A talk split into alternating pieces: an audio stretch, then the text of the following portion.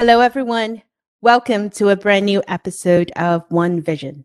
Joining us today are Sonya Dreizler and Liv Gagnon, the founders of Choir and the first diversity certification for financial conferences. Welcome to the show, ladies, and many, many congrats to the new company. Thank you. Thanks thank you. Us. And thank you for helping to make choir what it is. We appreciate your contributions. Yeah, welcome. The party is just started. I actually can't wait to see um, what's going to happen for this year, next year, and onwards. And um, so I wanted to start off the conversation by reiterating, I think, something that a lot of us have been feeling for a long time. And thank you for putting those in words and in your beautiful website about listening to the same voices for far too long. And that indeed has been the case. And that's the one thing we we try to change with our podcast as well, to amplify different voices and to tell different stories from founders and entrepreneurs everywhere. So you can imagine how excited I was last year when I hear about what you two were doing. And now we actually have you here. So before we go further, can we start out with can you tell our audience a little bit about what both of you do before you start choir? Sure, I'll start. So, um, and this is Liv speaking. Uh, my background is in PR and media relations. For the last 10 years or so, I've been working with financial services companies anyone from large RIAs and broker dealers to fintech companies, service providers, uh, helping folks really enter into the space uh, with media and branding for the last few years. And how I met Sonya, I had um, started my own company called Portaga, specifically helping with brand messaging and development. And um, for the last five, this is Sonya speaking. For the last, oh, five and a half, six years, I have been consulting in the ESG and impact investing space to consulting to financial services firms, as well as writing and speaking on my the topic I'm very passionate about, which is um, race and gender in financial services and reducing the inequities there. And so prior to consulting, I worked in very traditional financial services roles, um, including the last one was as the CEO of a broker dealer and RIA based here in San Francisco. But my career story is a good one. I'll give you the very short version because I did not intend to get into financial services. I started as an executive assistant to the CEO of uh, independent broker dealer because I needed a job. It wasn't a very good job market. It was post.com, excuse me, it was post.com bust in San Francisco. And um, so I took I took any interview I could get essentially. And uh, I really hit it off with the CEO. She offered me a job on the spot and I uh, told her very honestly I wasn't interested in working in financial services, uh, but that I would come work there for a little bit. And she asked for a one year commitment. And I was there much longer than that. I started as executive assistant, and that's the same place that I ended up 13 years later as the CEO. So did a variety of things in between, as you might imagine, and just kind of learned um, learned along the way, all inside of one company, which was a really great um, learning experience for me.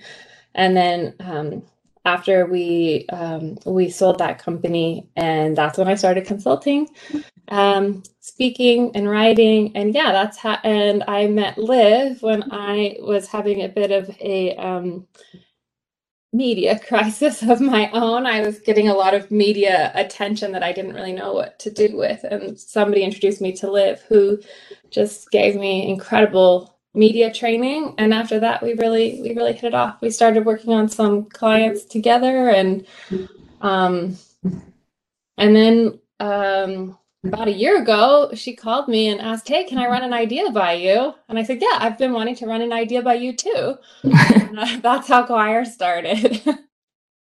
Yeah i think what's so interesting and unique is that we both have different professional backgrounds and both saw the same thing happening in the industry, which is actually why I, you know, I like to, I would like to say that it was a better story of how the idea kind of popped into my brain, but it just did. It popped in there.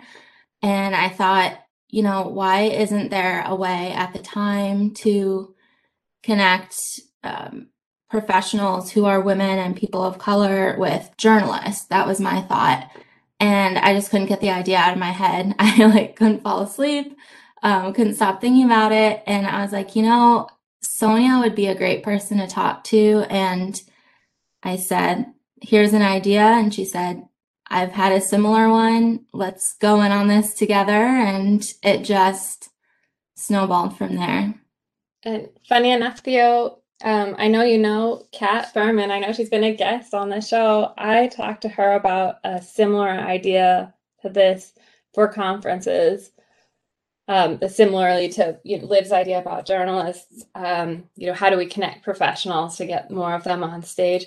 Probably five years ago, when I was early in my consulting um, career, and I just I didn't really know what to do with it. She really encouraged me to pursue it, and I I sort of set it aside. And um, now I'm back and ready. uh, and and we got to we got to chat with Kat in the process last year too. It was really fun to see it kind of come full full circle finally.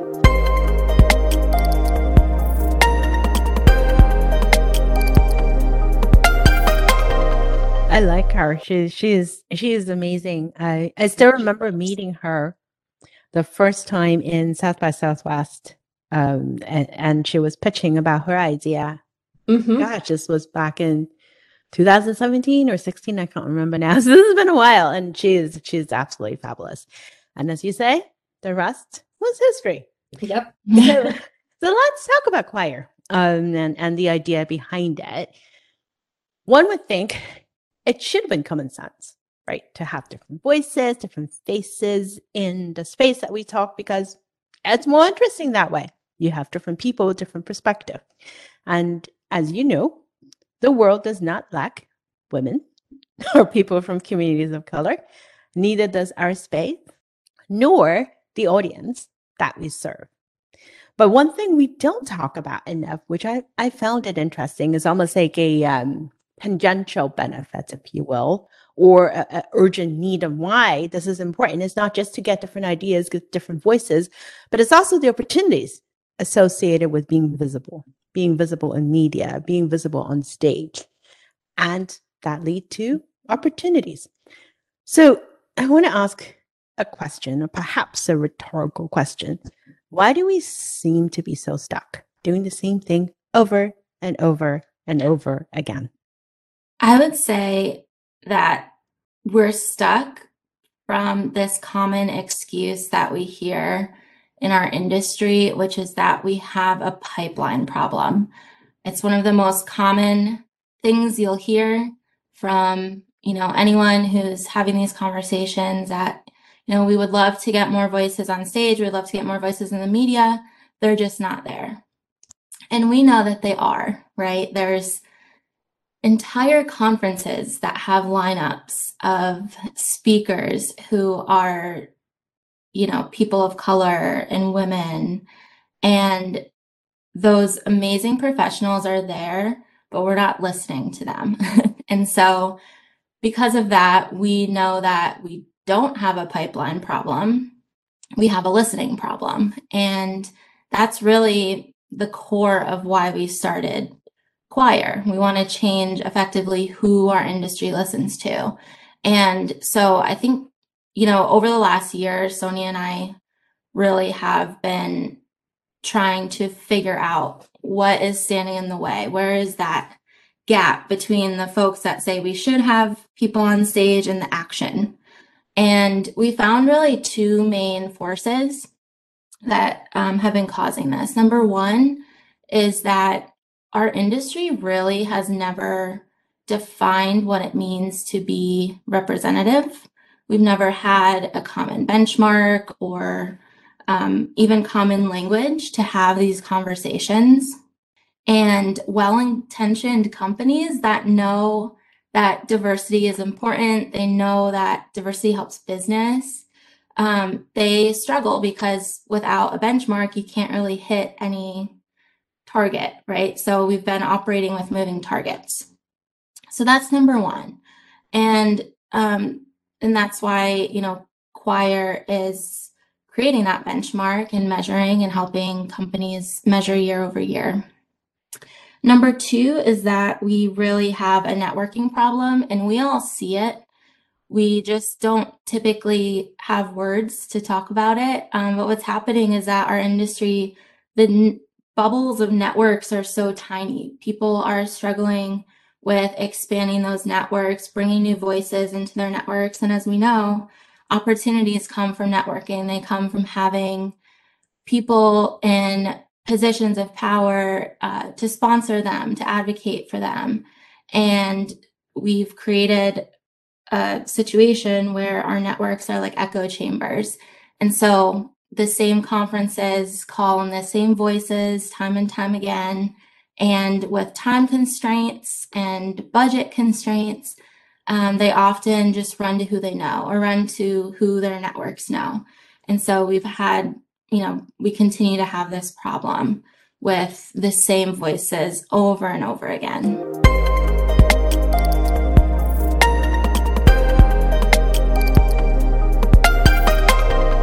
I, I can't agree more. I think even as we moved things towards virtual mm-hmm. events, it still seems like we still suffer from the same problem. How many times do we see the same mm-hmm. faces on the same webinars talking about the same challenges over and over again? Mm-hmm. And I remember one time uh, an uh, event organizer told me, well, you know, Theo, it's really hard to get women to travel because they have all these uh, challenges with regards to taking care of kids and all of that. Well, as we moved virtual, I would think, I would like to hope that that excuse wasn't there anymore. And then it became, well, we can't get the people who don't have a big network because they couldn't put butts in seats. Well, then we just keep reiterating the same problem over and over again, and we couldn't seem to be able to break out from it. Um, I think a lot of the efforts needs to be intentional and we need to make more of an effort to do it instead of keep reaching into the same black book because you're right we don't have a pipeline problem. Um, so tell us a little bit more about how choir works. What is the choir score and, and how does certification work and why do event organizers want to sign up for it? So i'll take this one. This is sonya. Um, so just thinking about that lack of diversity standard that liv mentioned the choir um, certification and the pledge, which we'll talk about, that's our solution to that lack of standard. And so we have elements for both conferences and their attendees and speakers. So um, for conferences, we have the choir certification, which is the financial industry's first conference diversity certification and it sets the industry's first measurable benchmark for including the voices of women and people of color. And it does so using objective, data driven scoring and offers public accountability and commitment. And so you asked how the score behind the certification works. So um, let me get into that. When we work with a conference, first we look at the agenda of their most recent event. And then we use an objective 100 point assessment and we look very granularly at every single speaking spot and check out the visibility of each speaking spot. Um, each spot is scored on a variety, I think seven different visibility factors because obviously just for example a keynote speaker has way more visibility than one person on a five person panel when there's four panels happening at the same time right? Um, and for example a, a, moderator has less opportunity to demonstrate their um, their expertise than uh, panelist. A moderator is a hard role to to play, but it's one where you you don't often get as much uh, opportunity to to show your expertise.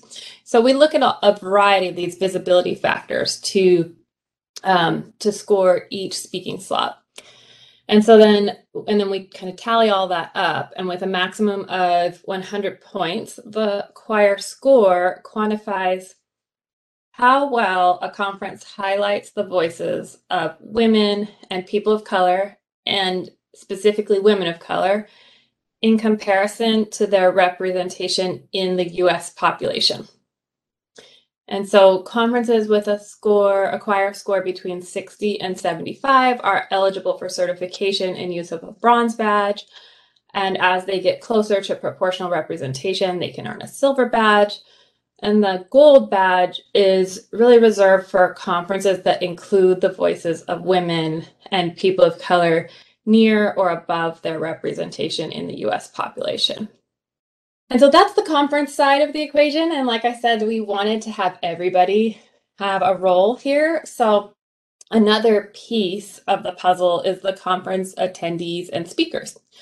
We know from all the research that we've done and my work in this area for years that um, attendees and speakers want to and can play a role in influencing and improving who the representation that we see on stage at events. And we know that allies, especially white men allies, have a big role to play here. So we wanted to make it easy for people to do something. So on that side of the equation, we have the what we call the choir pledge which you can find on our website. And the pledge outlines four high level diversity criteria that attendees can easily measure by glancing through a conference agenda or website. And the pledge is a free public statement of commitment and allyship signed by that can be signed by attendees, speakers, and sponsors that essentially says, I will go to events only if they meet these four baseline criteria. We can go through the criteria if you think it would be interesting to your listeners, or we can just keep going. Um, but we think of the criteria as very pretty low level baseline and really encourage conferences to to meet higher standards than that. But this is these are baseline criteria that we hope every conference can meet starting July 1st of this year.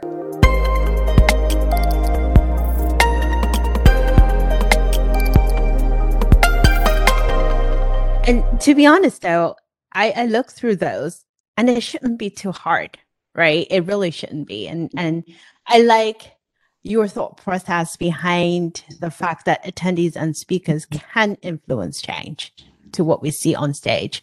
That's something that we have started seeing last year when we see people that said, you know, I will not be speaking at your conference unless I see more diversity in the panel that I am. And so I don't become, you know, like a, a if you will. So we're seeing a little bit of that here and there. But again, kudos to you for putting it on paper and getting people to actually publicly commit to it. Yeah, um, we actually heard in our research, it was actually pretty surprising to us that the demand for this was um, there was a strong demand for something like this from white men who, both speakers and attendees, who want to be allies and want to support inclusive conferences. And they just don't know like how exactly or what to say or what leverage they have. And so this gives them a really easy tool to say, look, I've signed the choir pledge. Will your conference meet these four basic requirements? If so, it gives them that tool to put into their speaker page on their website. We've already had pledge signers ask, you know, how can I point to this to let people know? Um, if you have speaker contract, this gives them something to link to in their contract. There's really, this is designed, you mentioned before, Theo, intention. And it's really, it creates a way for people to choose their speaking roles with intention and choose where they want to attend with intention and looking at how I mean, since we launched, looking at how far this pledge has gone in such a short time, it really underscores that for conference organizers that people are paying attention. People are choosing where they want to put their time, money, resources based on what events are really focusing on putting diverse voices on stage. And to us, it's something for everyone to start listening to um, when we see just how many people have been interested in this pledge.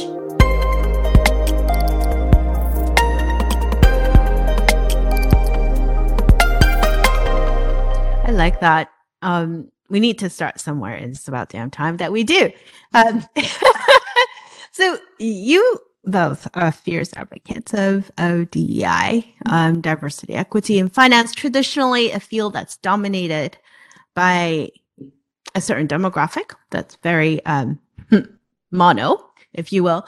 Looking at the startup space, though, unfortunately, I feel like that picture is not too different either um I, you know right you look at you look at the funding mm-hmm. um you know allocated even though we have gotten what massive amount of record funding going into startups yet women scored um the least percentage in the past 5 years so you know it's like how can that be we don't lack money we don't mm-hmm. have a pipeline problem we do have people and more depressingly, if you look at a lot of the reports that's been coming out um, for the last few years, is pointing to is going to take a few generations. We're not, not talking about 20, 30 years. We're not talking about 100 years. We're talking about over 200 years before we'll actually see more equality.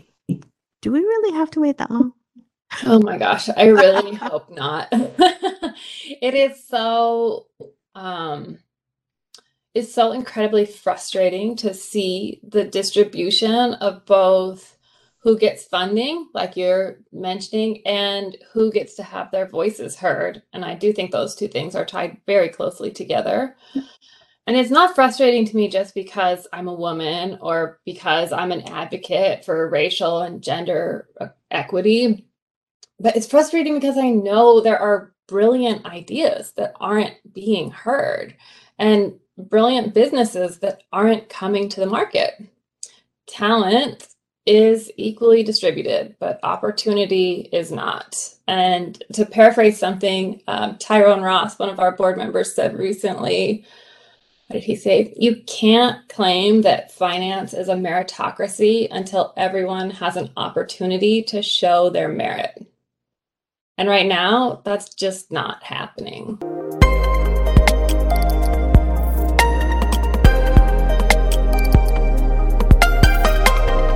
I like that.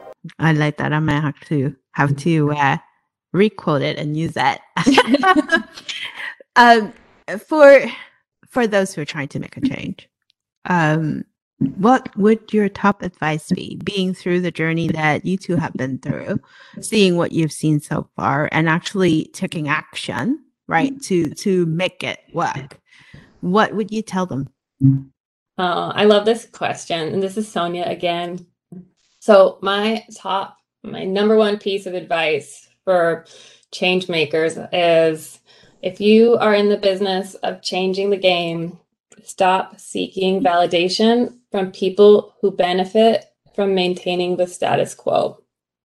This is hard advice to take. This is advice I give myself still. I've been giving it to myself for years. It is hard advice to take, and it's really important because the people who are benefiting from the things that are happening right now are not the ones who are in your corner, who are likely to be in your corner um, trying to drive change.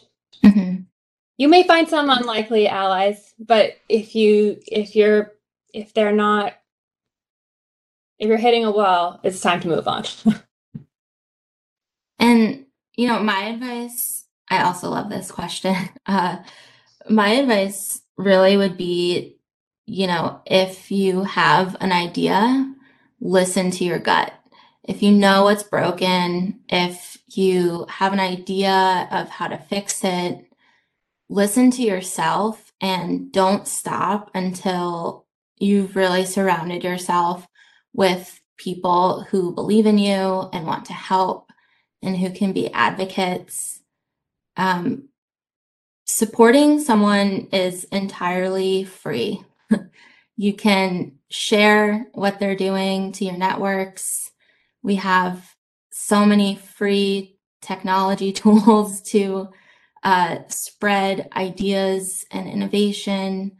And so don't stop until you really find that group of people who are willing to amplify what you're doing and use their networks to help make your dream happen.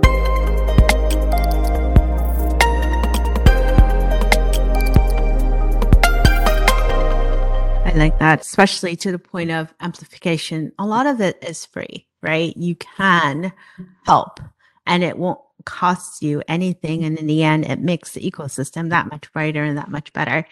And, you know, why not? Right? Yeah. Why not? Sending an email can change someone's life. If if you're a, a founder, let's say you're a white man who has founded a number of companies. You have however many reporter contacts, your network's extensive. Sending one email really can absolutely change a founder's life, someone who's underrepresented. Um, and so, you know, I just want to stress that, that it's important that we help each other out as founders. And especially if you see someone who hasn't had the same level of opportunity or resources.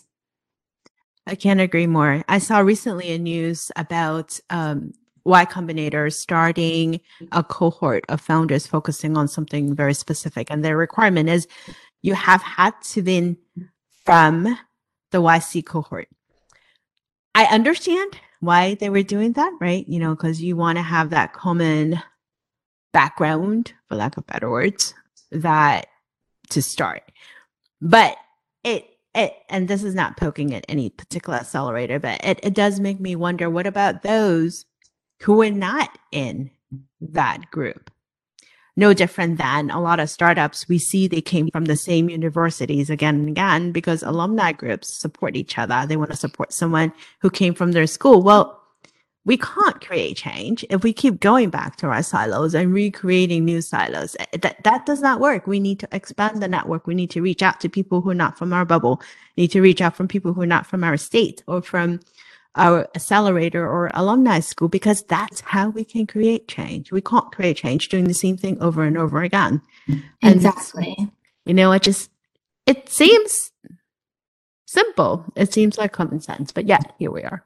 Yeah, that network that you're talking about, it's actually a perfect um, you know, entry into one thing that we are also launching with choir having to do with the network problem is uh, we so we have the conference certification the pledge and then the third part which we're launching this spring to address this expansion of networks is Choir Voices. And this is a um, streamlined platform where women and people of color and non binary folks in our industry can create profiles of their expertise, their areas of um, their subject matter expertise, what they want to speak on, their media kit, any information they need as a speaker they're added to the system and conference organizers and media can actually access this platform to connect with speakers on their subject matter expertise through the lens of diversity and representation. So we've actually already had um, almost I think 70 or 80 voices pre sign up through our website. So we encourage anyone who fits into one of these groups who wants to potentially amplify their expertise um, this year or in the future, we definitely encourage them to sign up on our website because we'd love to add them to our platform.